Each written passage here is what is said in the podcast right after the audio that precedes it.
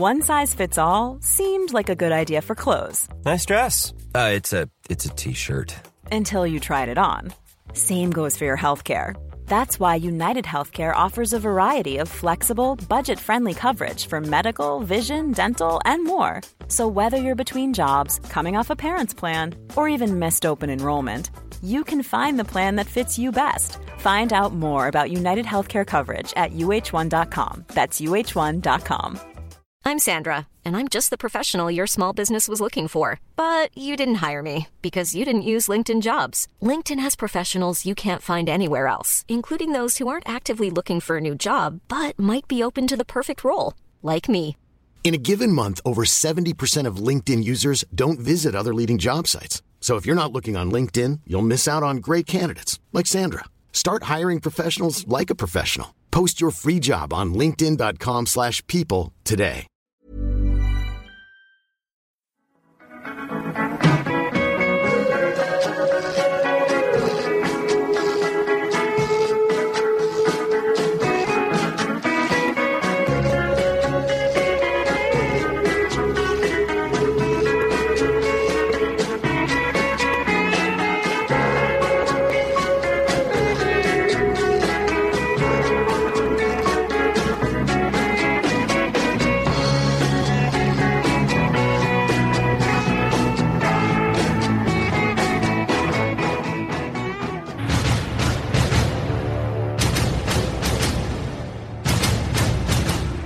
Hello and welcome to the first episode of the AI Movie Night podcast. I'm your host Joe Simpson, and basically what I'll be doing is each episode of the podcast discussing golden new films with fellow lovers of film. Tonight I'm going to be discussing the 1991 sci-fi action classic Terminator 2 Judgment Day. I'm lucky enough to be joined by Sachin Nakrani, writer for The Guardian and host of the excellent The Runner podcast. I'm also lucky to be joined by Carl Kopak, who writes for The Anfield Wrap. He's also a journalist and a novelist as well. Thanks very much for joining me, lad. How are you, Sash? I'm very good, mate. I'm very good. How are you? Glad to hear. I'm great, thanks. And how are you, Carl? I'm fine, absolutely fine. I'm technologically up to speed, and yeah, not bad. Happy The days. irony of having uh, technology problems when we're talking about Terminator 2 is uh, is lost on nobody, I hope. Yeah. yeah, we've we've had a few te- technological problems in the making of this. I think uh, Skynet have got a bit of an issue with us. But before we get into it, I'm just going to start with a quick icebreaker question. But before I do, I have to be upfront and say I'm quite biased about this film because I'm arguably Arnie's biggest fan. To put that into context, I'm what some unkind people would describe as a little fat bloke, right? But on my bookshelf, I've got the following two books The Education of a Bodybuilder by Arnold Schwarzenegger and The Encyclopedia of Modern Bodybuilding by Arnold Schwarzenegger. That's I'm off. how much of an Arnie fan I am. I'm off. I'm not tolerating this. this I just- I'm off. I wouldn't blame you. I wouldn't blame you. so, just to begin, uh, as a quick icebreaker, uh, I'll start with you first, Sash. Favourite Arnie line? So I presume this is from Terminator 2, our favourite Arnie line, is it? It, it, Yeah. it can be any of his films. It could, you know. Okay. Well, I, I've got two from Terminator 2. I've got my actual choice, and then I've got a pretentious choice, if that's all right. Mhm. My actual choice is quite an obvious one, I think, is, which is I need your clothes, your boots, and your motorcycle, which I think is a brilliant line. And my pretentious choice is what's wrong with your eyes, which he says to John Connor when he's crying. And the reason it's pretentious is it's kind of, for me, sums up the film in a way of that sort of clash between man and machine of emotion, you know, versus the absence of it. So I thought that, you know, in five words, that was quite an important line in the film. Yeah, no, I totally agree. It's it, it really captures, like you know, as you say, that the hum, human element and the machine and the sort of the Terminators learning about humans throughout the film. Hmm. What about you, Carl? Uh, I'm the opposite of you. Uh, I've got no interest in him whatsoever. So I d- I don't really have a favourite Arnie line. I'm probably going to at some point talk about True Lies tonight, but when we go on to discuss him because that's that is just an extraordinary film, not in a good way. Um, but it, it's. It's, oh, it's so bad. It's just such. A, I, I love watching it, but I sort of don't quite understand why when I'm doing it. But favourite favourite Arnie line. I, I watched Terminator 2 the other day, obviously, and uh, I quite like the bit because I think the dialogue's mostly poor, to be honest. But um, I quite like the bit where they're standing, when you're talking to the security guard called Carl. Um, not massively happy that the security guard's called Carl, but um, and he says, you know, you, you, know, you know the rules. You can't come in. You can't do this. And he's, I like the way he just pulls his gun and says, "I insist." I quite like that. No, that that is brilliant. I'm going to cheat here with mine. As I say, 700 words in the film, he says. 700. Oh, I see. Uh, Hasta la Vista in the studio, 85 grand, apparently. They got the money's worth, though. I, I think um, my favourite's a bit of a cheat. It's um, it's actually from real life, a real Arnie line. I love this. I remember seeing at a chat show and another one of my 80s heroes. I doubt Carlo like this guy, uh, Jean Claude Van Damme. Oh was my on it. god! Jesus Christ. please, please don't, please don't end the pod, lads. Jean Claude Van Damme is the star of the worst movie I've ever seen, which is Street Fighter, which is an absolute abomination of a movie. But Oh, that is that is in. shock, shockingly bad, shockingly bad. To be fair, I only like, I think it's only two two Jean Claude Van Damme films here, Bloodsport and Kickboxer. The Yeah, they are quite good in fairness. Yeah, they're not. They're not bad.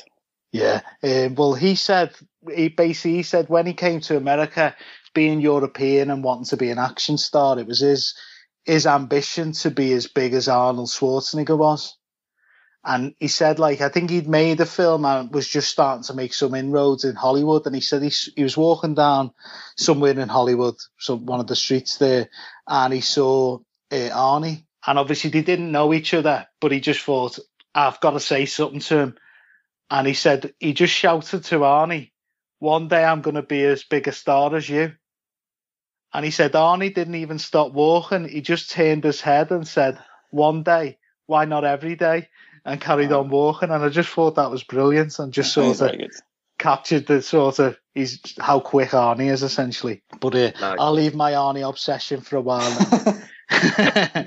That's not bad. Now- to be fair, that isn't bad. it, it is a good line, isn't it? Yeah. So just to to start with, then I suppose um, obviously this film and the Terminator franchise uh, began with uh, James Cameron, and he wrote and directed this as well as the first one. Are you a fan of his work, Sash? I'm not. I'm not really one of these people who kind of knows the director, if you know what I mean. I don't follow Mhm. directors, and I don't. I, I've probably seen a million films where I, I have no idea who the director is. So I'm, Sure. I wouldn't say I'm a big James Cameron fan. I actually had to go through kind of Wikipedia list to check which films he'd done when I sort of saw the Mhm. question for this. And um, I mean, obviously, Alien. Aliens is great. I love both Terminator films, obviously, and True Lies. I, I am fascinated to hear Carl's take on this because I, I think I like True Lies. I haven't seen it in about 10 years, but I remember enjoying it the last time I saw it. But I think it's one of those films where if I watch now, I would think it's utter shit, but I did enjoy it at the time. And I'm very proud of the fact I've never seen Titanic, which he obviously did as well. I've never, Same never here. seen it. Not seen a second of it. I'm very proud of that. N- neither of you have seen that one, no? No, never.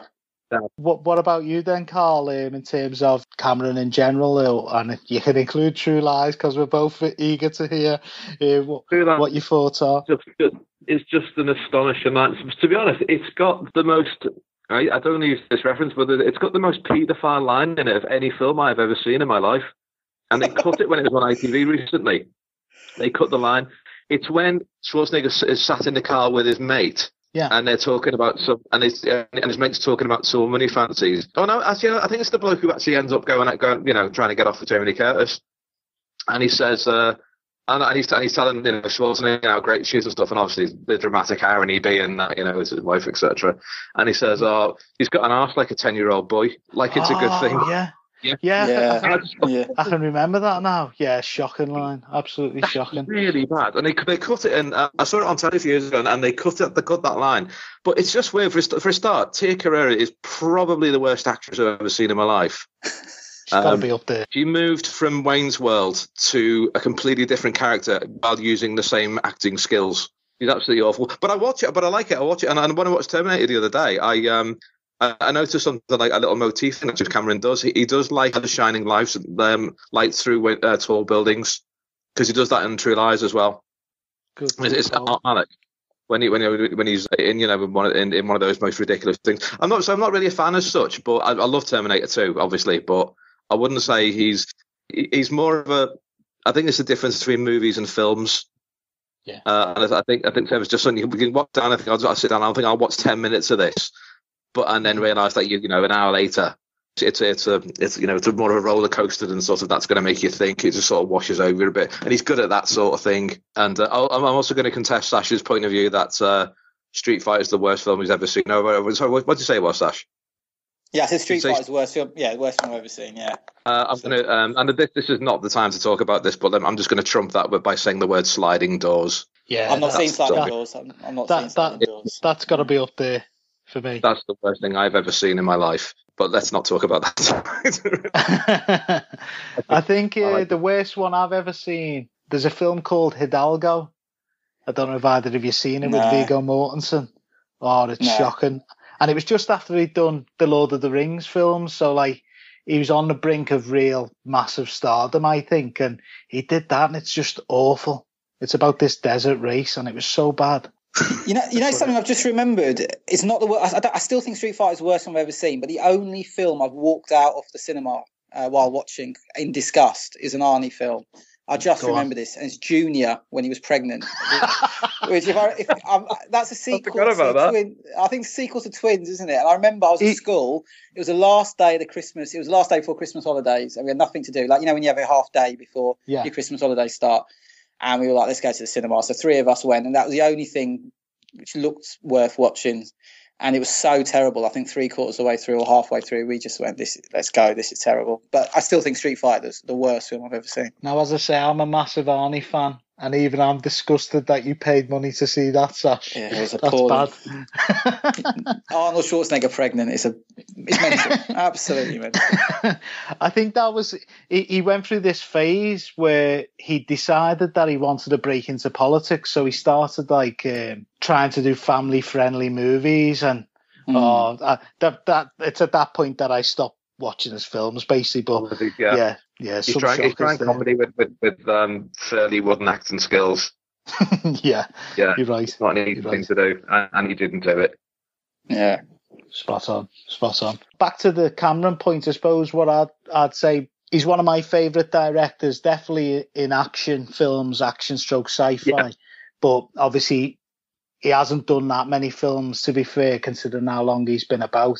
He sp- tends to spread them out, but I think at his best, what he tends to do, I think, is he gets a really nice blend between action with with some intelligence. Normally, I know True Lies doesn't have as much as that, but with some intelligence and with interesting characters who you can sort of, as much as it you can in an action film, you can believe in, and you can sort of, you know, find intelligence essentially i'd say. So i think of those type of directors he's probably got the best balance between like special effects and blockbuster stuff while still giving you a good story and characters. Yeah. But but i think you're right with what you say about different between movie and film. They're definitely movies aren't they cameron, cameron films yeah. that, rather than purely films. Just gonna go now just uh, obviously taking you back to when this first came out um, had you seen the previous Terminator before you'd seen this, or? And I'll start with the Carl on this one. Yeah, I did. Yeah, um, I saw it in. Uh, I think it was maybe a year after it came out. Was it '84 the first film? I think it was. Yeah. Yeah, something like that. So yeah, so I saw it last year at school or, the fourth year or something around my mate's house, and we're, we're going to come to this in a minute. But I, I like the fact that he does genuinely in the first film. He does genuinely look, look like you know, a, a villain, and I think that worked really well for that. And this is sort of, you know, a few years after Blade Runner, which has got sort of similar things, you know, similar themes to it. And I was a massive fan of the first film because I, I like the fact that it is inc- just incredibly dark, and uh, I, I, thought that worked really well because there's a, there's a, I always bang on about this because uh, these days if you put a film out there's so many focus that it goes to once it leaves the studio that you know it just gets sanitized sanitized until there's a happy ending. And terminator wasn't really like that. It was just a sort of you know is those people are dead you know it's absolutely brutal. Sash? I hadn't seen it. No oddly though i think i knew what had happened and i knew the whole context yeah. of terminator 1 going into terminator 2 although i hadn't seen it. I agree with carl actually. I, I remember seeing it you know a couple of years or maybe a year after seeing terminator 2 and loved it because of how brutal it was and how dark it was. Yeah. And I would say you'd almost class it more as a horror film than a sci-fi film. Yeah. I thought it was properly terrifying. I thought he was. I think he does a better bad Terminator than a good Terminator. He was. He was sensational in that, and it's a lot darker. And obviously, because the budget was less, uh, was lower. It was. It was less slick. And I think mm-hmm. I think lends itself to be a better film. But I haven't seen it in years, and I mean, I will aim to watch that. As in the first film, he's more, uh, he seems more human. As in, you know, he's got, you know, he's actually. If you look at the stills of it now, he's got like, you know, real skin. Where he, mm-hmm. in the second film, he looks just look more robotic, and you know, he, maybe he's acting slightly better. I don't know, but he looks more human, and that makes it sort of slightly more violent in some ways. Yeah. So you know, yeah, it's not but... like it's not like it's not like Robocop or anything like that. But um, mm-hmm. I think I think it is more horror than Sash is right. I think I think the first one was more of a horror than you know the the roller coaster ride that is Terminator Two.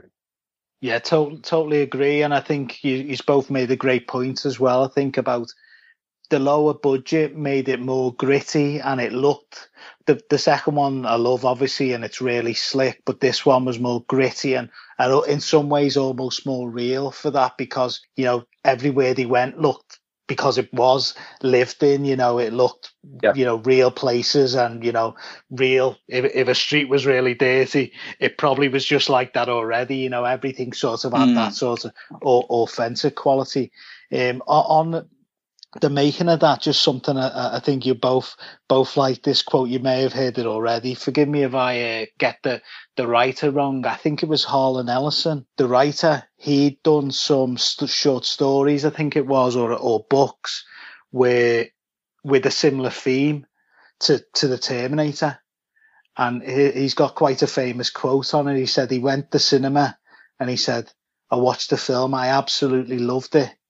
And he said they came out of the cinema and phoned me lawyer straight away, and they had to. They ended up having to give him a, a credit on that first film, and I'm sure All right. a, a nice handsome sum as well. Moving on to Terminator 2 itself, can you remember when and where you first saw it, and obviously what your initial reaction to to it was, Sash? Well, I was I was ten when it came out, so I couldn't go to the cinema. It was mm-hmm. a fifteen, wasn't it? I think. Yeah, so I didn't see it in the cinema. I presume because I don't remember exactly. I presume my mum got it out of our local variety video store, which kids kids will a will certainly not know what variety video is, and b may not even know what video stores are. But yeah, she uh, I'm presuming as she she regularly did during those uh, years, she would have got it out on the on tape for me. So I probably watched it in my living room. I think, and yeah, absolutely loved it. What about you, Carl? I was slightly older. I just finished university.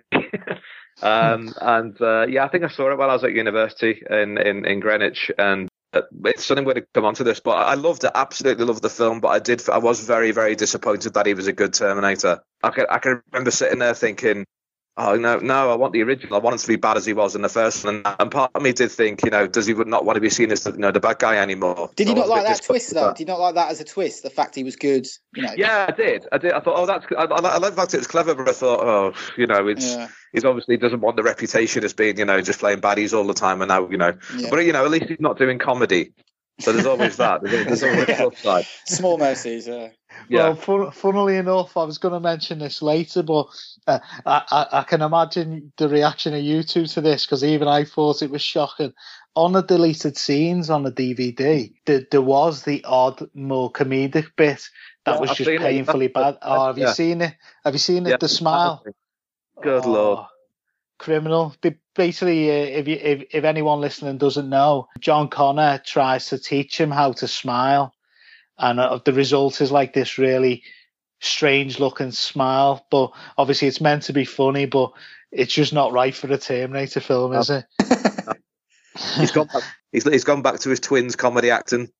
Yeah, yeah, very much so. Well, the other thing I was going to say about that is um, we use both. I think I think you may have to an extent touched on this. Then we we use both because I don't know whether you know at the time. I think the trailer spoiled the twist did you yeah, I was I, I, was going to come on to this. I, sorry, cutting across you, but I no, yeah, obviously did a bit. Of, I did a bit of reading film before we came on to record this, mm-hmm. and because I didn't know at the time, obviously I was so young. But yeah, I find this absolutely fascinating. The trailer, uh, which is extraordinary actually. If you saw, I watched the original trailer. It's about three and a half minutes long, and it's amazing to think that came out in 1991 because the trailer itself is really slick.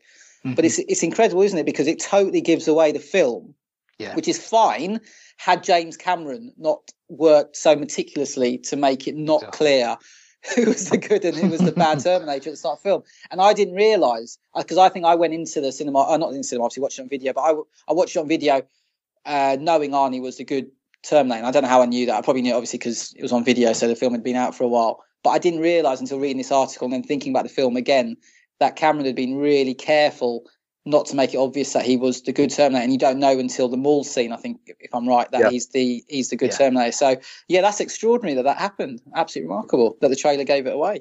Funnily enough, that's quite a big uh, current thing at the moment as well. Uh, there's a bit of a controversy at the minute with directors unhappy. Um, the latest Terminator has done it again in the adverts. Really?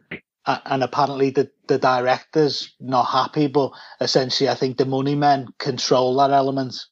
So it's beyond the director's control. It must be so uh, frustrating if you worked so hard on something to, to, cause you, you only get that once, that buzz of being unspoiled, don't you? And for an advert or a trailer to spoil it is, is horrible, isn't it? I mean, the tagline is something like, "Isn't it? He, uh, this time he's back." Dot dot dot for good, which absolutely obliterates the Oh. you know what, what Cameron did to in, initially setting the film up. I find that extraordinary. Yeah, it's especially with someone like Cameron because he's so such a controlling figure and so powerful. But I suppose once you, I think it was about two hundred million dollars or something it cost. I suppose the bigger the cost, the less control over that type of thing the director must have. But it must be so annoying. I'm just now going to look at start uh, looking a bit more at the individual characters within the film. So the first one, I suppose, is the addition of the T1000. What did you both think of that and Robert Patrick's performance? Uh, I'll start with Carl on this one, please. thought he was great. He was really good. He was a, re- he was, a, he was an excellent Terminator just because he was, you know, completely without emotion. And I also like him because the the blokes in The Sopranos later on. So I'm happy with that. Uh, which which I, I'd actually forgotten until I saw it the other day. Um, he's David Scatino in The Sopranos series two, Oh, and uh, yeah, he's the man who runs the pork store. Uh, sorry, the pork, the uh, the the shop. oh yeah, he the is. He's the, the he's got the sportswear store. Yeah. You're right. Yeah, and he goes to that. the um, he goes to the uh, executive game, and Tony absolutely laces him. But I, th- I thought he was really good. He was just uh, I like the fact that he, I, I- I've just read actually that he he model he, he sort of took sort of hints off like uh, you know American Eagles the way they sort of they oscillate their head Oh, when, uh, when you know when, when they're looking around the thing you know just things like you know when he when he goes up to the uh, the policeman on the on the uh, the motorbike and he says Yeah. say that's a nice that's a nice bike and it's it's just it's it's beautifully sinister it's a bit cartoon but, but you know he's, he's not really doing much but uh, I think that's quite easy to get wrong. I thought he was really good. And I also like the fact that at the time I didn't know who he was. He wasn't Yeah. a name. And I think that made it slightly better actually because I was still madly appalled at Schwarzenegger being good. So I quite liked it for that. What about you, Sash? Yeah, I thought he was excellent. I think it was it's crucial as well that he's very scrawny because the contrast with obviously Schwarzenegger, who's just a big lump of meat, and then you've got this guy who's who's half his weight, half his size, but is you know more powerful, and and that and that then lent itself to technology because obviously he is the the more supreme model. He's liquid metal, and it allowed that element of him to shine to show that this is what makes him so great because he's got he's got these sort of powers, these advanced powers. Um, it's interesting though watching the film again on uh, on Saturday how how little he speaks. I mean, his script must be one of the smallest scripts in movie history. He's got very few lines, and also I read today as well that he's he's actually sort of he's in half the scenes or maybe a few more than that, and and the rest is CGI. So it has to be one of the easiest gigs in the world. He barely says anything, and he's in half the film or three quarters of the film. But no, I agree with Carl. I thought he was he was fantastic, and I, and I agree as well. I think the fact he wasn't a name is great because you're not looking at him going, "Oh, that's the fella from what's you know whatever." You're thinking, "Oh, this is just some robot from the future." And uh, no, I thought he was brilliant. but he's also in um, Wayne's World too Is he?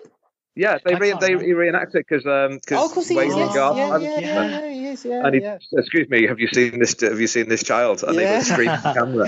That's true. trying- Yeah. Yeah, Oh, brilliant. I forgot about that. I was just going to say, uh, alongside that, I totally agree with what you both say. It was so refreshing that it was this unknown because it really adds into the fact that you're not, you know, sometimes you can know too much about an actor or whatnot.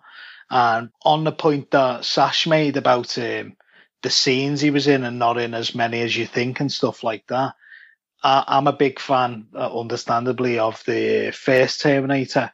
And I love Michael Biehn, who plays Kyle Reese in it. I also Yeah. really like him in Tombstone and Aliens.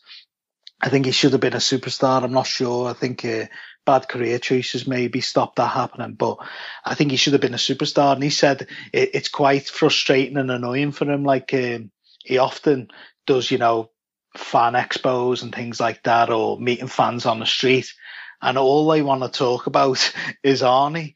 But he said, ironically, he hardly worked with Arnie because most of his scenes were with the, Yeah. the robot.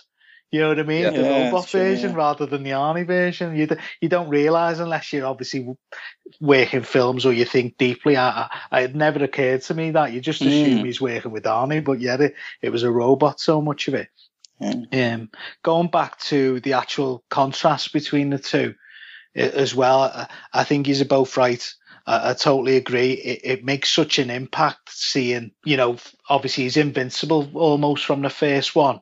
And then you're seeing this guy half his size throwing him about like a Yeah. rag, ragdoll at, at times. It, it, it, it really, it really sells how strong that character is. And also, I think uh, the T1 101 Arnie's character actually says, and that's quite powerful in a way, you know, he says himself he's a superior model, you know, it's not up for Yeah. debate. You know, if it's a straight fight, he'll win sort of thing. I think Yeah. the description Cameron himself made was he said he wanted the T1000 to be like a Porsche to Arnie's tank. And I think that came through. You know, you've got Arnie's bigger and stronger, but quite lumbering. Whereas, as you've both touched on, I think the T1000 was so sleek and, and graceful, really, I suppose, uh, in comparison. Absolutely, yeah. Now we're going to move on to uh, Linda Hamilton. I don't don't know what you guys think, but I thought she was she blew me away in this film. Obviously, I haven't seen her in much else. So them- a lot of the things she's done would not be the type of things I would ordinarily watch. But I thought she was really impressive, and I, I think she had the most difficult role in the film and really performed it brilliant with the like physical and psychological changes. So, what what do you guys think of her performance and obviously the character herself? Um, I'll start with uh, Carl, please. On. Yeah, I thought yeah, I thought she was really good. Yeah, it was. I was thinking about this when I saw it the other day. She's the only real character who sort of offers emotion, really, because a lot of them are just sort of, you know, well, firstly, two of them are robots, so you know, and and the kids in it, and and it's it's obviously it's it's up to her performance really to sort of bring in the emotion of the, you know, this is going to happen if this happens. And you know, so she has to sort of it's hard to explain really, but she, she basically just carries the story. She carries the jeopardy in in the story throughout the whole thing. Uh, basically, we're doing this is this, etc. And, and and I think in the in the hospital, she's particularly good, particularly when she tries to persuade um, you know the doctor that she's actually all right now and stuff, and isn't really kidding anyone. Yeah, so I, I thought she had the sort of she, she sort of almost carries the film really on the sort of from the film side of it rather than the action side of it. You know, she actually sort of drags the plot along. I thought I thought she was very very good in that.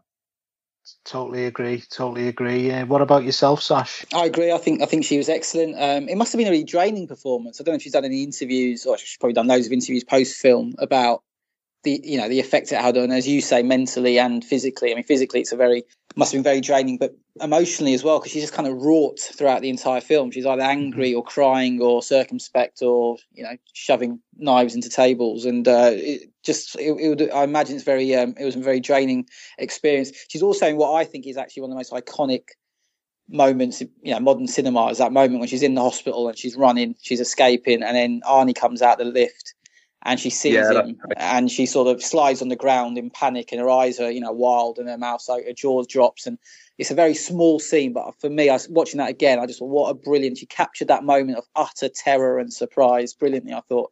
Um, no, she's just excellent, excellent throughout the film. because she's all powerful, isn't she? You know, she's- you know, she's the strong character, she's the strong woman in it, and the second she sees him again, she just totally loses Yeah. it. And you can empathise with it because you can imagine if you if you suddenly saw this guy who'd been trying to murder you come out of a lift. I mean, it, you'd just shit your pants, wouldn't you? And I thought she Yeah. absolutely um, she encapsulated that brilliantly. Yeah, Yeah, I think that's a very good point. I think what the two of you have made in slightly different ways. She's like, it's really impressive because I think Cameron often writes strong female characters, and I like that her character. She'd done the majority of the work on her own in terms of getting out, you know, which Yeah. is quite impressive. And I, as you say, she's she's sort of become this sort of human weapon, uh, you know, with all the training and the the psycholo- psychology of her, and you know, the determination and you know, almost robotic, you know, as many have said, you know, mirroring the Terminator to a lot of extent. Yeah. And I think it was so good that because to then see, as Sash says, her immediately turn tail and be scared and petrified, this rock hard woman, you know, who can handle herself really well. It, it it it sells her intelligence straight away, you know. And if it was a poorer film, she might have put up some sort of fight, but she knew exactly what she was doing and she knew she was no no match for this Terminator. And also it it just showed it, you know, that she had the wisdom to get try and get away, but also it how hard it is to get away from something like that. Yeah. I think I, I also like the fact that she bollocks the kid. She Yeah. bollocks John Connor as well. I really like that scene because he, he doesn't deserve it at all. That's I think that's the best thing about it. He does not deserve that bollock, and he's actually done really, really well. uh, you know, We've all been nice. there. just got her out of jail via via a Terminator, and uh, and she Johansson like basically slagged him off like he hasn't done his own work. I thought that was like that. that that was you the other night, weren't it, Carl, when we Yeah, wanted you to watch this film? Yeah, absolutely. Just joking, but no, that you, you you're right. That that's a really key scene. I think that, and I think the bit you touched on there as well, which was really good moment in that, was where obviously he sort of previously he sort of dismissed her as being crazy to some Yeah. extent anyway and he'd sort of wrote her off as being you know or at least he was keeping his love for her deep down and he buried it and obviously when he realized she's telling the truth he sort of a lot of that comes flooding back and there's a bit in the car when they escape that you've just touched on there where he, he um, where she goes john come here and you see on his eyes he, he- he's made up because he thinks she's going to hug him Yeah. but she actually just checks to see if he's injured and i think Yeah. that summed up where that character has gone and how you know cold-blooded and sort of pragmatic she now is because of what she's gone through i suppose Work to be done. Yeah, that, that, that's Yeah. the thing about it. There's always something else to be done. Yeah, yeah. The ne- the next mission, the next task. You're, you're right. Yeah. I think the other thing I liked about it, and obviously there's a lot of films with a lot of sequels, but I liked for it is an action film. And I probably sometimes I sound a bit pretentious about it. It is ultimately an action film, but what what I like about it is that her character. It's quite that is what would probably happen if you literally had the what you believe was the fate of the whole world on your shoulders, you would either crumble completely or probably go a bit crazy. I would think that, Yeah. you know, to have that burden on you, you know. So I like that it showed that a lot of a lot of films don't show the psychological toll of, you know, what someone's been through. Well, these type of films anyway. So I think that was good the way it did that. I would suggest that Linda Hamilton is every Liverpool manager post uh, Kenny Dalglish. The weight of the world on their shoulders. They either go mad or they they become megalomaniac. And uh, yeah, so she is. Uh, she's uh, she's she's representative of our football club as well. Brendan said she's got great character. and the Terminator's a technician. Yeah. Ap- apologies there. And the, the next thing I wanted to look at, I know we've we've mentioned him, is Edward Furlong's performance as John Connor. I don't know what you guys think of that. Um, I'll start with Carl on that one. Well, again, I think he's got a really, really difficult job because I don't know how old he was when he did it, but he's again he, he's carrying the film as well because he's Mhm. there's only two people in the film who are human, and they've got to do the emotional stuff because the, the good thing about the Terminator is that there's no emotion whatsoever, although there's some bad comedy. But um, uh, I, I I thought he was really, really good. It, I mean, looking back at it now, I mean, some of the stuff's a bit cheesy when he's talking to his step parents and you know and and all, all the, the Bart Simpson, you know, eat me and all that sort of Oh, stuff. So, yeah. yeah, all, that, all that's a bit cheesy. And I, I think if, if I had one complaint about him, and it's, it's a very, very tiny one, it's the fact that he goes from like, you know, Nelson Muntz from The Simpsons to, you know, just to being this huge humanitarian in about in about 10 minutes.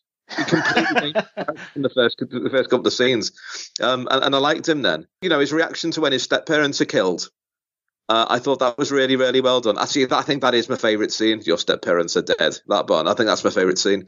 And I, I thought, yeah, it's really good to, for, for his age and everything. He just, he just basically carry the scene, and it, it just gets a bit cheesy at times because he, well, because he's a kid in a film, isn't he? So it's always going to be a bit cheesy. Yeah, totally. I think as well, some of the, the lines, like you say, that eat me and stuff, they, and even hasta la vista, I know a lot of people love Yeah. that line. I, I, I'll be honest, I don't. I, it, it felt to me like, you know, a middle-aged man, Jim Jim Cameron, trying to put into a script sort of The- youth the speak. people talk and like it didn't feel natural to me.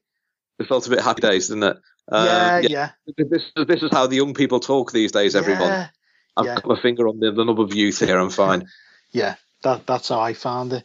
What about yourself, Sash? Um, well, to say first, I agree with Carl. My favourite scene was the um, "Your step parents are dead," the Max Wolfie scene, as I know it. I thought that was uh, that was a brilliant scene. I mean, it was so brutal and chilling the way she, you know, the way she killed the uh, well, the way the T1000 killed the stepfather and the cleverness of the Max and Wolfie thing to figure out what had happened, I thought was great.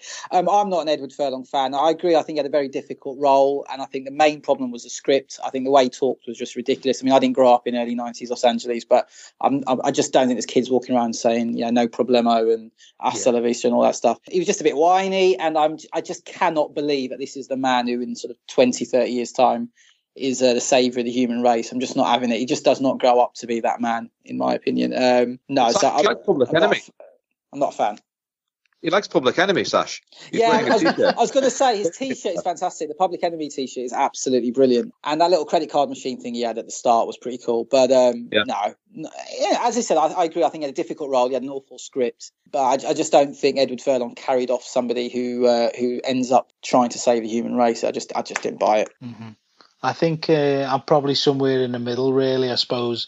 I think at times he was really impressive, but there were times where I just didn't buy it. But I think that's probably an age thing, and as you both say, a script thing. I think one thing I did like about with the character, but I see I see Carl's point as well about the the dynamic change. You know, this sort of conversion so quickly. But I did like the way, even though it annoys me, the way he was a bit of a knob at times because uh, I was a bit of a knob at that age. Uh, some would say still am, but I liked that as well. He was a bit of a knob, but there was also a compassionate side as well. Yeah, that's fair enough. Yeah. So I did Perhaps, like that yeah. sort of balance between the two things. Gonna look now at uh, probably one of the things it's most memorable for the special effect. What did you think of those special effects at the time, lads? And also, do do you think they still hold up? Start with Sash on that, please. I think they hold up absolutely. They are the star of the film. I mean, I, I, watched it again on Saturday, and I just couldn't believe how current and up to date the special effects looked. I mean, just slick as anything. They must have been so ahead of their time back then as well. I mean, I don't know what other sort of action films were doing.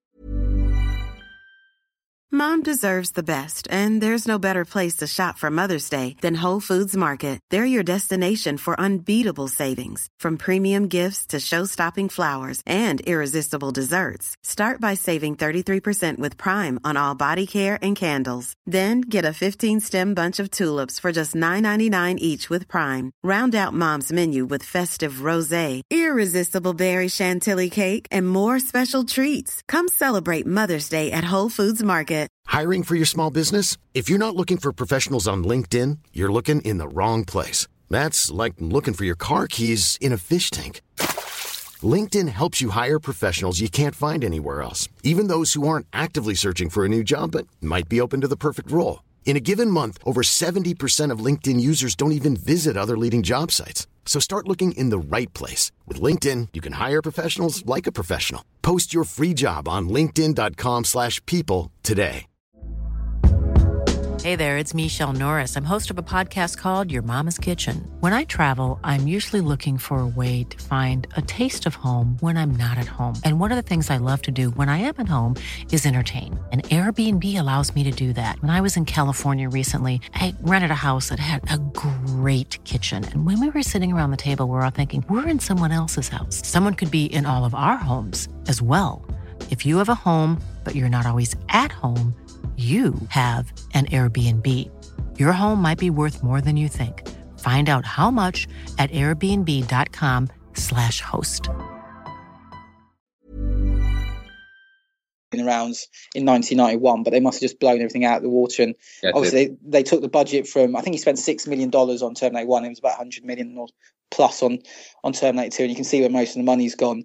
And there were just some real amazing scenes, like the truck coming over the bridge during the mall scene, the T1000 emerging from the flames as part of that same scene. You know, the opening credits were just sensational. The you know, which linked to the apocalyptic nightmare that Sarah Connor has later, which is sensational, and just other slightly smaller ones where you know where he where the T1000 blows up into bits uh, shatters, sorry, when Arnie, sh- um, I think, shoots him near the end. And even when Arnie takes his skin off in front of Dyson at his house to prove that he's a robot, you know, just something like that, that looks so kind of natural, but it's essentially a man ripping his skin off to show his robot arm. It was just, it looks seamless and utterly realistic. And I just thought special effects are sensational. And at the time, they must have just been absolutely mind blowing. Yeah, com- completely agree. And when you think, I mean, I think it was just seven years between the first one and that. And mm. it seems like, seems like you know de- absolute decades later in terms of effects. Absolutely, yeah. The yeah. first one does a great job on a budget, but there are a lot of times in the first one where you can see,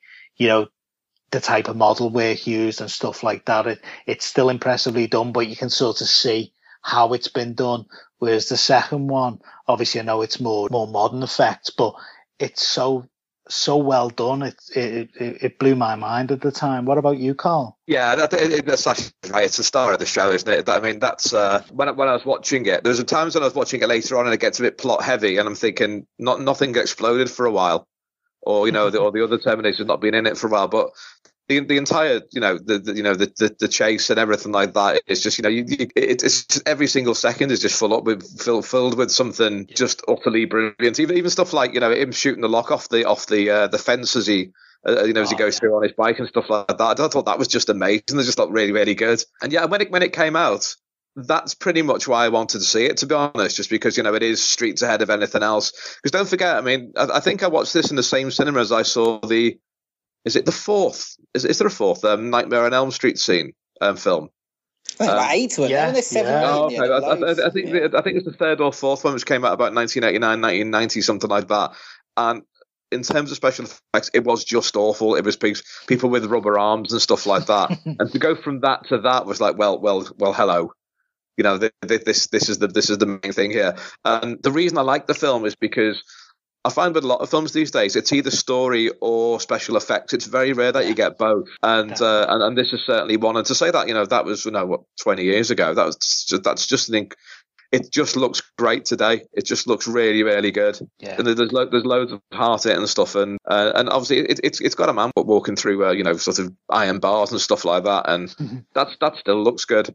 Yeah, I, yeah, I forgot to mention that all the liquid metal scenes, you know, where he, he turns into something or he moves through bars. I mean, each yeah. and every one are absolutely amazing. I mean, I think the favourite is is when he, he becomes the uh, security guard at the at the hospital. Uh, I don't know if that is that Carl. Is that the security guard? I'm not, I'm not, sure that one, the one you're referring to. And then they're looking at each other. You know, when he's just gone to get the coffee, and, and he turns around and yeah. he, he's facing himself. I mean, that scene is just no. The, the other Carl's at the uh, at the institute when uh, when oh, the doctor yeah. tries to get him in. Oh yes, and he's yeah. having it. Yeah, no, absolutely, yeah, great yeah, no, couldn't agree more. The special effects to me were like, I think the two that stick out in my lifetime were the first Jurassic Park and this. I felt like I'd never seen anything like it before, and it really paved the way for future films. And I think Carl made a great point.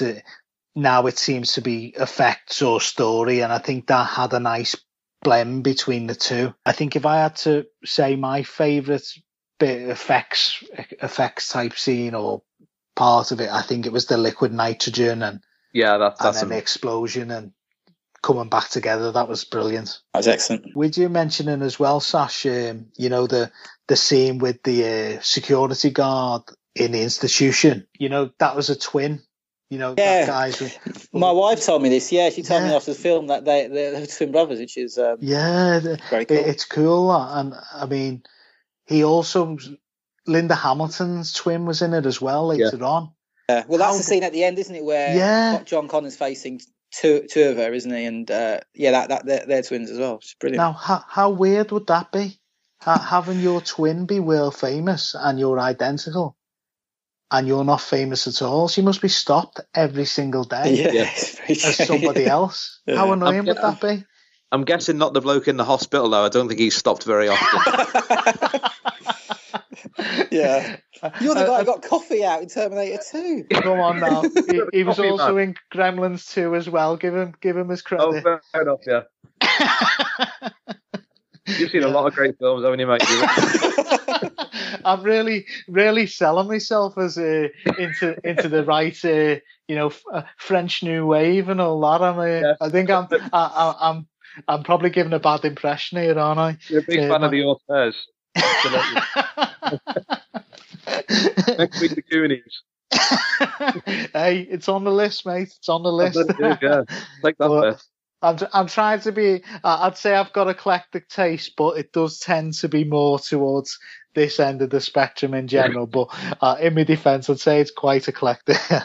but um, just now, I know we've touched on some of them anyway, but just going to look at some of the key scenes and what your thoughts were. Obviously, there's a lot of memorable scenes in the film, but just want to discuss a few of the key ones, really. Obviously, it's not really a scene, I suppose it's a sequence. I don't know whether you'd agree. I think the start of the film to the sort of chase from the mall I would say that's, uh, and my friend, funnily enough, I was speaking to the other day, I'd probably agree. It's one of the best starts to a film, definitely a, an action film I've ever seen. I don't know what you guys think. Yeah, no, no, I agree. And I think the interesting thing is it would be great to watch it not knowing that Arnie's the good Terminator, and uh, and then you've got the T one thousand who's the bad Terminator. I think it'd be fantastic to watch that, not knowing that. But yeah, no, I mean the mall scene, you know, is you know, which is a kind of the, the big meat is is brilliant, and as I said, it leads to that you know, a fantastic moment of the the truck coming over the bridge and Arnie, you know, and Arnie sort of rescuing John O'Connor and then the truck blowing up and then T1000 coming through the flames, which I thought was brilliant. One thing on that, watching it again the weekend, is there's a bit in that chase after the mall where T1000's truck hits the back wheel of John O'Connor's bike before Arnie rescues him he could easily have run him over then. He could have absolutely wiped him out. I, was, I mean, I know it's only a minor thing, but he, that, that, he could have taken him out. Just, you know, if he hit the pedal, like, if he just sort of pushed his foot on the pedal a little bit harder, he would have run him over. So I'm just chucking in that to be a curmudgeon. But You, you sound gutted, Sash. yeah, you never well, I'm not, I'm not, the future I'm not a John mankind? O'Connor fan, as I just pointed out. So that was his moment to wipe him out, and he didn't take it, sadly. the film would have lasted 18 minutes. yeah. But what an 18 minutes it would have been. Yeah. You've also, I think you've also just wiped out the first film completely. As well Yeah. by doing that. yeah, good point. Good point. You've you've ended the time loop, Sash. Uh, I, I, I'm, I'm glad he didn't run him over anyway. personally. We still need him. He's quite integral to the plot. We, we like Oh, to keep yeah. him in. Yeah. yeah, Yeah. Some would say he's some would say. essential. Some would say he's essential. Yeah, it'd be a totally different film without him. We'd just be watching Terminators go about their business, you know. Yeah, exactly. what what what about you, Carl? About that that uh, whole scene and essentially from the start up up, to the chase. It, yeah, I mean, it's it's just non-stop, isn't it? And I think that's the great, mm-hmm. that's the, that's the best thing for us because straight away you've got two Terminators, which is already confusing.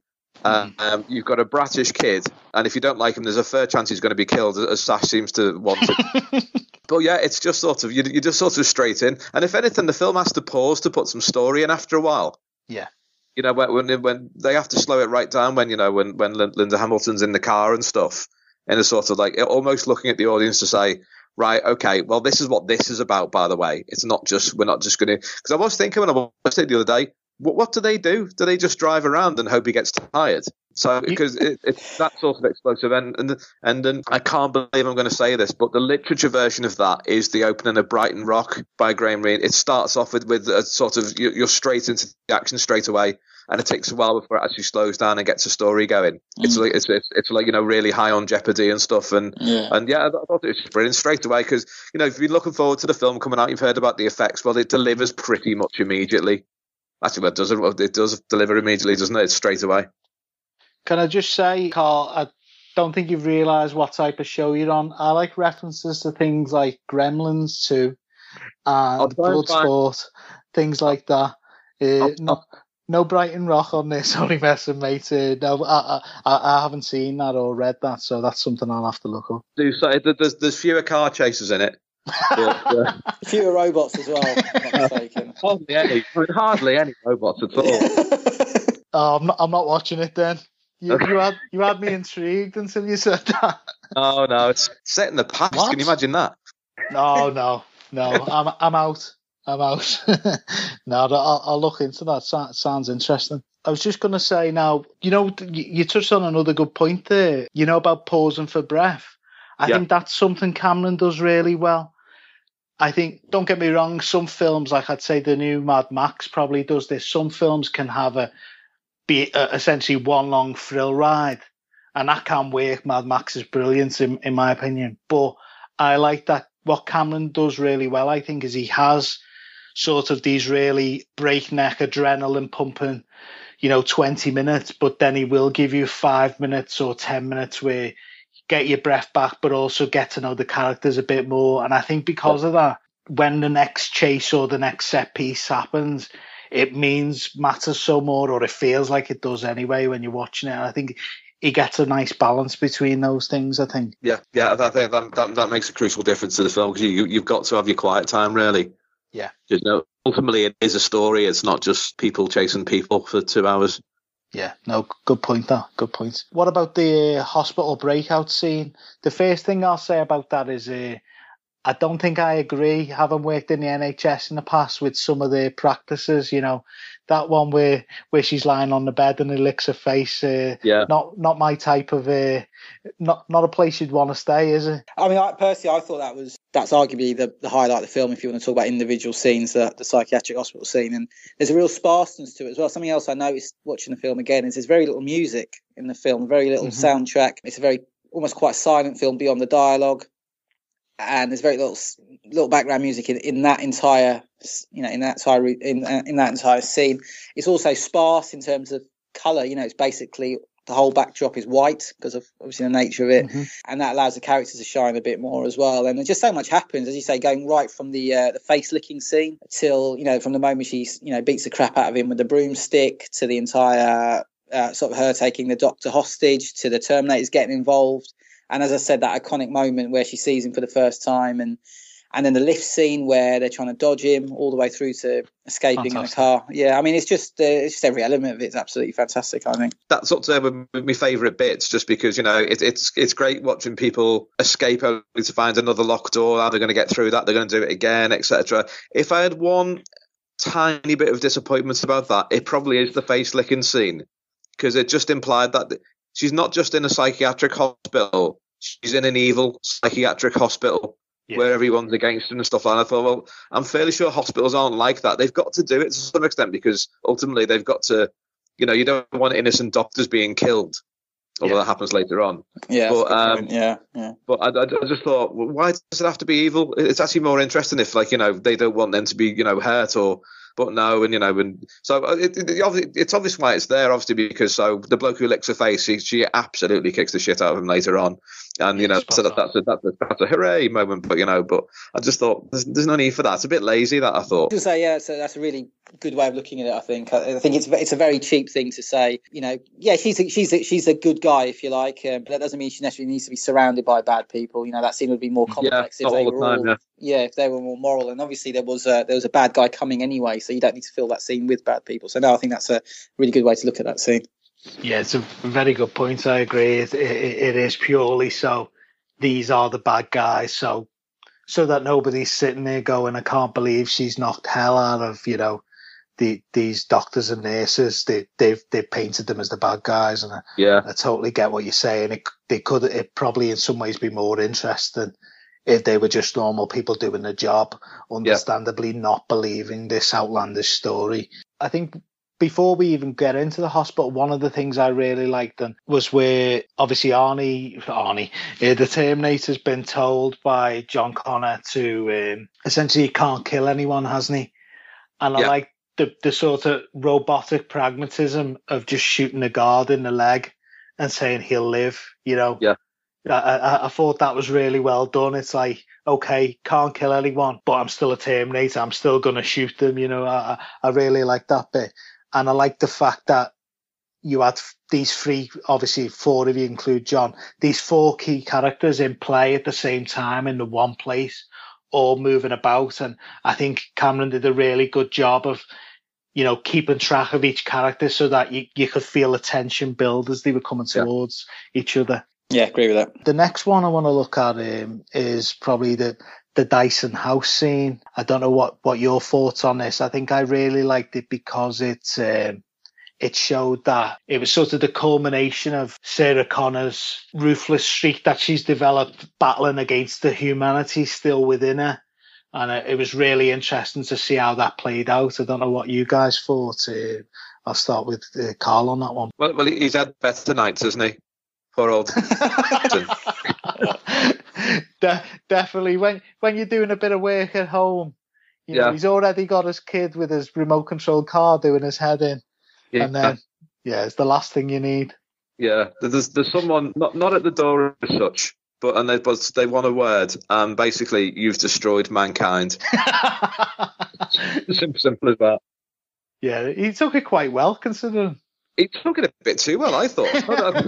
I like the fact he doesn't doubt it. Straight to mind you, there, there, there is a six foot robot in the room with him, I suppose. So I suppose a bit of bit of a giveaway. but no, I, th- I thought that was well done. I mean, what what I found strange thinking about it from Sarah Connor's point of view was what happens when he basically says, "Yeah, do you know what? Let, let's not do this then. Let, let, let- yeah, I'll tell you what. No, let, us destroy all that sort of stuff." My first thought when when I saw that scene was, "What's she thinking there?" It's sort of, "Okay, well, they're going to do that. That's great. So what do you do now to you know get a job somewhere and you know get back on with the? What happens then?" Because surely their, their entire life was just built around stopping this man doing this one thing that he doesn't know he's going to do or how dangerous it is. So I thought that was an really interesting thing. So she can be sort of obviously she's got to be fierce because you know of who she is. But what happens when she's achieved her goal? Is she still fierce? I didn't really go into it after that, but the, this is the difference between it being a movie and, and a film. You know, it's that It'd be you quite. can get, you can get Brighton Rock. definitely not. Definitely not. I imagine it'd be quite boring. You've had Yeah, this yeah. mission all your life. Everything's been about it, and then get a it's job at Walmart. Now, back to yeah. A bit. yeah. You know what it reminds me of? What what you've just said there. A bit like when uh, John Rambo came back from Nam, and he's like, you know, in the past I, I was flying helicopters, and you know I was elite elite soldier. And they're talking about him getting a job washing cars and stuff. Uh, I suppose it'd be the same, isn't it? It's like the mother of the future of mankind, and as you say, she's now working in Walmart or But she would have had uh, she would have had USA '94 coming up, you know, quite yeah, soon, something, so to, she could something to look forward to. take the World Cup in. Yeah, so something. Every cloud. What was, what, was your, what was your last job, Sarah? Well, this is a bit. Funnily enough, though, if you think about it, that was her job in the first one. She was a waitress, wasn't she? And I Yeah. think yeah. Big Baps or something it was called. You know that. So she, she's she's had one hell of a journey. Yeah, and so is he, so so's poor old Dyson. Oh, Just wait, because all basically he's just destroyed his entire life's work. I mean, talk about guilt. Jesus, yeah, it's, hell of a uh, night. yeah, it, it, it was a bad night, as you say. Bad night Yeah. at the office for him. Like, Yeah. What about you, Sash? What did you make of uh, that that that whole scene in the house? I agree with you. I think it's quite a crucial scene because in a way, it's it kind of you know it links to the moral center of the film, which is this point that human life is precious and we shouldn't devalue it. I, mean, I think the last line of the film, you know, there's a, uh, Sarah Connor a monologue in the very very last scene of the film. She talks about the value of human life and and that scene because obviously the obvious thing to do in that scene is to go in and kill him and just just basically save humanity. But in a sense, he is humanity. He is the very thing she's trying to save. You know, he's a dad, he's a husband, and she realizes she can't kill him. So I think that's quite a significant scene to show that, as you know, we all say she's fierce and she's hard nosed, but she also recognizes the point, which is, you know, without sounding too sort of uh, soppy about it, that you know you, you got to sort of look out for your fellow man, and she just can't sort of pull the trigger on him in that scene. So I think it's quite significant in that sense. You know, we'll talk about it later perhaps, but for me, generally, that whole kind of moral element of the film didn't really work particularly well for reasons perhaps linked to the script and the acting perhaps mm-hmm. but that whole sense that actually this isn't an action film it's a film about humanity and about man loving man and woman loving woman didn't really i didn't really take that i just took it to be a brilliant action sci-fi movie with robots and man coming together and a great concept. But if you you know if you do want to reference the you know the morality of the film i think that scene's crucial I see what you're saying. I, I think sometimes with these films, it's it's almost like a, uh, for me anyway, it's like a choice. Do I do I buy into this element of the film? And I, I can see. I think because I I love the film and the first one so much, I think I'm probably quite easily seduced into sort of buying into those elements. But I can see where somebody else might, you know, some of it might seem a bit, I don't know, trite maybe. So no, I totally see where you're coming from. We're now going to look at essentially the end of the film, the the Cyberdyne breaking onto the chase to the furnace. Um, I'll start with you on this one, uh, Carl. Um, what are your thoughts on this? The best thing I thought about that whole thing is the fact that Dyson dies. I thought because I thought I don't mean Sash that is quite. made up now. yeah no i like dyson i'm a dyson fan he's a good, he's a good man dyson Yeah. family man Although you did want John Connor to be killed as early as the 15th minute. Yeah, I'm not a Connor fan. Like films where you just think, well, he's a goodie. He's now with the goodies, and now he's going to be now he's going to be okay. And Cameron kills him. I thought that was a really, really realistic thing. I mean, just to, again talking about his bad night. He had no idea it was going to end there. You know, he's got a detonator, you know, and people putting guns at him. Tell you one thing I've discovered actually about this scene. You know, when the, the policeman, well, whatever they are, they, they go in and they, they put the gun to him Mhm. and they sort of crawl up on him. Do you know who the middle one is? The ball bloke. I do. I do. I was go- I was going to say that you stole Oh, my I don't thunder, know. Carl. Who is it? It's Hank from Breaking Bad. Brilliant. Is his name Hank? I think I've got that right. Yeah. Yeah. yeah. No, brilliant. There Good, go. good. I, I I couldn't believe that when I found that out. And I, I found out another one. I think this was on Twitter with the same guy. I don't know whether I've either of you seen uh, Total Recall? Yeah. Do you remember? Not for a while. uh, Not for a while. there's a guy called Tony who was sort of the on Mars, one of the deformed face guys in the bar with the girl with the three boobs. Well, that's Hank as well. You'll know it when you see it, or anyone listening next time they see Total Recall. That's Hank. I couldn't believe it. So he's had loads of like bit parts in massive films before, Yeah. Obviously making it big in in, in uh, Breaking Bad. Sorry, go on, Carl. Yeah, that's what I thought. That was the best thing about it because um, it it would have been too easy to keep, you know, um, to keep, to keep Dyson alive just in a sort of black and white good against you. I know someone's got to die here, and uh, uh, and I'm afraid it's the man who least deserved to in the whole thing. So I thought I thought I was quite surprised when when that first came out and I saw that, and I thought, well, that's a bit odd, but I suppose. Because again, because there aren't many humans in the, you know, humans with big parts in the film. Mhm. I thought that they were going to develop him into do something because you know he's got all this guilt about what's happened, etc., or, or what, what's about to happen under his name and under his watch and stuff. I thought that was the best thing about it, really. And the, the chase to the furnace is just, it's just, yeah, it's the, it's the same as the first twenty minutes, isn't it? It's just Yeah. everything goes wrong immediately, and then it's just brilliant after. Couldn't agree more. I think you've made a great point there as well on on Dyson. I think it would have been very easy for him to somehow get away, or you know, or them to set a timer. But I think you're right. It, it adds to the film that there is, as there would be, a cost, a human cost to you know Yeah. what they're actually doing, and that you know. If you're taking on, even if you've got a Terminator with you, if you're taking on hundreds of police and SWAT and, and another Terminator, someone's not going to make it out of there. And I think it would have Yeah. been very cheap if he had made it out. But like yourself, at the time, I was shocked that he didn't because it's sort of a, a film trope, isn't it? That the good guys make it out. So I think it, it did add to the Yeah. film that he never got out. And he's not mentioned again afterwards. No one mentions him afterwards. They were quite busy, to be fair, Carl. They had stuff on us. But um, but it, it is quite ironic. Like she drives all that way with a furious face to go and kill him. Then she decides not to kill him because he's seen sense, and then he dies anyway. Oh. So uh, so, yeah, she, she's a real good luck charm, isn't she? what about yourself, Sash? Yeah, I agree with all that. You know, fan- fantastic scene, and I think the, the way he died as well, the detonation scene was brilliant. You know, where he just drops, and that, that was fantastic. I think going to the furnace, it's something I think you you mentioned earlier, which is which we see there, which is really good, is the fact that in a one to one scrap, Arnie's Terminator can't compete with the T one thousand, and he actually sort of batters him, doesn't he? Really, and then he's Yeah. it's when he's about to kill.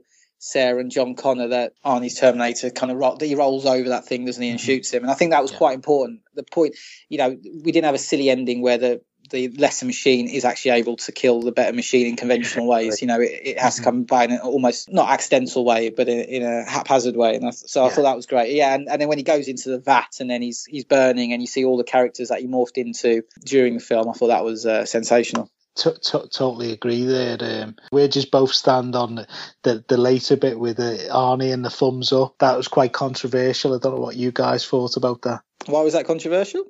Yeah, well, when when Arnie, um, when the, the T one hundred one, when he gets lowered down i- in the furnace, uh, the last act he does is to give a thumbs up. Yeah, yeah. and uh, some people thought that was too cheesy and sort of took the edge off the end of the film. I think because I saw it quite young, it didn't bother me at all. But I, I, I've met people who were like really feel that spoiled the film somehow, but God, didn't really blimey, I bother didn't. me. Yeah, I didn't. I didn't. Didn't bother me at all. No, It's. No, no, so, I'm so, not so- about that. yeah, same here. The one thing that I suppose, don't get me wrong, uh, I'm nitpicking here because I love the film like you two guys do. Um, the one thing I would say that in that end scene, which I, I think, like Carl said, was just a brilliant, you know, adrenaline, everything building, you know, really good effects. Oh, near perfect, I'd say, near perfect end to a film anyway. And uh, one thing that didn't ring true, and I, I sort of spoiled it a bit, I hadn't noticed it originally, but I noticed it the other day. I think there's a bit where the, it worked in a way for some people, but uh, maybe I'm a nitpicker. The T1000 actually takes satisfaction at one stage and, and sort of enjoys what he's done to the T101 too much, almost like a human. And Yeah. that didn't ring true to me. He sort of lingered over him to, to sort of revel in what he'd done to him. And obviously, with him being a robot, it, it didn't ring true that he would do that, but that's just But doesn't but doesn't that and the thumbs up uh, reference what he said earlier in the film that he's got the capacity to sort of learn human emotions and stuff the more time he spends Cool. with humans and so those are almost Good human point. reactions. I don't know. No, good point. It could well be that that's why. No, I hadn't thought of it like that. Good point. Obviously, we've discussed the, probably the key scenes, really, or at least a few of the bigger scenes. Uh, is there anything, any other particular scenes or themes, moments we haven't covered that you know have been memorable for you that you'd you'd want to look at particularly, or have we pretty much covered it? It's up to anything. Well, the one thing I want to say, and I'm going to now take a massive dump on this entire podcast, which has been fantastic up, up to now, is as much as I love Terminator 2, I have this real gripe with any films based on time travel because essentially time travel as a movie concept, as a concept generally, is just massively flawed. I just, I won't be able to explain this properly because every time I, tr- I try, I get tongue tied, and maybe Carl can do a better job of it than me if he agrees. But time travel cannot work. It just, it doesn't work because if you go into the past or the future and change something, then the the time you've come from hasn't happened in the way it did when you travelled from it. And I know I think this film tries to get around it in some convoluted way by saying, I don't know, there's there's a line or something about this is the moment where we can change the future, but that's a cop out basically. If you go mm-hmm. into the past, the future doesn't happen, and if you go into the future, the past doesn't happen. And the film's great, but I'm sticking by my view that time travel is massively flawed. I'm sure Back to the Future's got loads of holes in it as well. Any film with time travel has got massive, massive holes in it, and so yeah, that's my overall general gripe about time travel films, uh, which obviously Terminator Two is one of.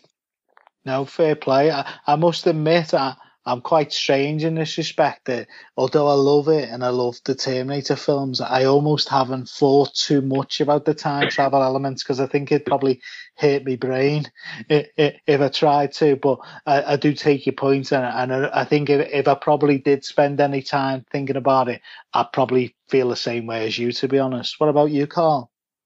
Uh, I like Doctor Who, so I've got no oh, there we complaint go. whatsoever about it. All time travel is brilliant. It's um, it's probably factually correct guessing as well. I, I don't mind it to be honest, but there is a strange part. Of, I, I'm like you. I don't really want to think about about it too much. But doesn't the fact that Terminator 2 ends as it does mean that this, um, because they've killed the Terminator, surely there's no Terminator first film? Well, exactly. This is my point. Exactly. I mean, yeah, uh, it's just impossible. Time and then make another as a film con- afterwards about it as well. I yeah, think what, it just can't work as a concept. Time travel. Then I this is a different topic altogether. I know. But I know what you mean there, but I think in terms of that point by Carl Lend, which is slightly separate, I suppose, I think the way they justify that is in terms of it's it's almost inevitable that technology will move on to that point no matter what they do. All Yeah. they've done is delayed it by destroying the Terminator because someone, humans being what they are, someone will have that spark of creativity and it'll probably ultimately go down the same route. I think that's how they'd explain it anyway. But I know what you mean. That, that with any film like this, with time travel and and robotics and things like that, th- there are them them points that if you if you think about them in depth, they maybe don't stack up.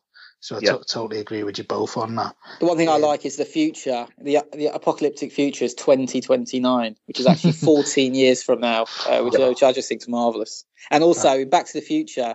I, I'm telling everyone I meet this um, this current calendar year. The future in Back to the Future is October 2015. So that hovercraft future is about four or five months away, which I think is marvelous as well. they need to get a move on, don't they? Exactly. Yeah. Um, now I'm going to look at basically there's a thing on IMDb often in a discussion point. It's called the 100 things we learn from certain films. And normally what it is is like silly or stupid things that have happened in a film, be it dialogue or characters or whatnot. So if you can both, if you can, give me something you learned from Terminator 2, that'd be great. Yeah, start with Sash. I really struggled with this. I, I really want to come up with something witty and clever and amusing. Don't think I learned anything from Terminator 2. I think it's just a brilliant, brilliant concept movie, fantastically done. Didn't learn a thing.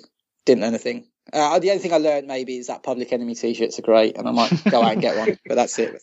Fair, fair play, mate. And yourself, Carl? I learned that you can make twenty million dollars from saying seven hundred words. Good. I like it. That's pretty good. impressive. Pretty yeah. impressive. I suppose uh, the two things I'd say I learned are who knew that Ataris were so good at, at hacking things you know that that little Atari he had. Yeah, that was you know, brilliant. I that was a that credit card machine. Yeah, that was, yeah. Was that Command that game he was playing? I think it was. I think it was. Yeah. It, yeah. I, even even that's twelve years old. You know, that was 1978 or something when that came out. I think that was a little bit as well. They sort of showed he was good at games. I think was meant to signpost to some degree, you know, his yeah. future abilities and stuff. Yeah. Uh, the other thing I've learned uh, is uh, I think it was set in, well, it was made in 19, well, it came out in 1991. Yeah. And it was, um, so I presume they were making it in about 1990. Yeah. And it all makes sense. I think John Connor's mate was a big England Italia 90 fan. Yeah. Because he actually copied the mullet of Chris Waddle. Yeah, if you remember him. So yeah. it, I, I think that's where he got the look from watching Italia 90. But enough of my stupid jokes. I think the last thing I'd like to ask really is uh, your thoughts on the later films. Have you bothered with them? What do you think? And uh, are you going to watch the current one? So I'll start with Carl. No, I'm not going to go and see it. My mate went to see it. My mate had to, um, he's going to listen to this. Um, my, my mate did a Terminator day. He watched the first two films, see Genisys and the night, and, and it was all right. I see. But I think I think I think Terminator 2 basically said I think that's the best film we saw that day. Could be wrong on that, but that's what I gathered from him anyway. But I've been bitten. I was bit, bitten too hard by the Phantom Menace, so I'm I'm not going to um I'm I'm not going to hold that much hope for the third film. It'll be one of those things if it's in a if it's in a it's on DVD in a charity shop in five years' time. I'll have a look then probably, but I'm not mm-hmm. massively that into it. Yeah, I think I'm pretty much the same. I've had my fingers burned by the third one with Elton John glasses and talk to the hand. Uh, I think yeah. I'm taking no chances until it's uh, yeah. going cheap or whatever or on Sky or the, the normal telly. What about yourself, Sash? Well, just before Arnie goes into the vat at the end, uh, when John Connor's pleading with him to not kill himself, he says, uh, it has to end here and wiser words have never been said. Um, they should have totally stopped after Terminator 2. I've, out of protest, refused to see any other follow up films because Terminator 2 was a perfect ending to a fantastic franchise. And it winds me up when people go, you know, just push things too far on TV and in film. You know, end on a high note and I don't know why they've continued. And I've seen I've seen clips of the new film, and Arnie looks about seventy two. He's meant to be a, a deadly robot. It's just it's, it's, farcical. So no, I haven't seen any of them, and I will never see any of them. Uh, I can't I can't say I blame you, and I think uh, wise words from you both there. Uh, I think we're going to wrap it up there. So I'd just like to say. Uh, thanks very much to you both. Really enjoyed your company. I, would like to think it's it's been fun for me anyway, and I'm sure the people who've listened have enjoyed it. And you know, just basically thanks very much for coming on and giving your time, lads. Uh, where can people uh, find more of your work if they'd like to, you know, check out what you're up to? Well, funny you should mention that, Joe, because me and uh, me and Carl have written a book. Should be coming out in well, it will be coming out in a couple of weeks. So mm-hmm. as many people as possible, if they want to buy that, that would be fantastic. It's called We're Everywhere Us. It's on Amazon, yeah. and it's good, isn't it, Carl? I think it's quite good. It's incredibly good, and it's not about football. It's not about last season. Bit, don't think I don't want to forget all about last season. It's not about last season. It's about what people do on match days for last season. Yeah. I Oh, we should say it's a diary of Liverpool season. Yeah, but there's not a lot yeah. of football in it. It's, it's mainly no. personal stories, and we've got about thirty odd people involved. And oh. yeah, we, we obviously know everything's in it because we've read it all, and it's brilliant, and we're very happy with it. And so, yeah, so go buy so, it. Sounds great. Uh, sounds perfect. Uh, holiday reading material there. Indeed, I'll yeah. check that out definitely. Okay. Uh, I'd just like to say thanks to everyone for listening. Eager to get any feedback, suggestion of future guests, future films to cover. Uh, if you can, please uh, hit me up on Twitter at Joe Simpson at Wolf underscore ticket LFC. That's Wolf underscore ticket LFC bit of a mad name, I know it's a long story. I'll tell you some other time. and once again, thanks, thanks for being great guests, and thanks to everyone Pleasure, for mate. listening. Thank you. Yes. I'll be back.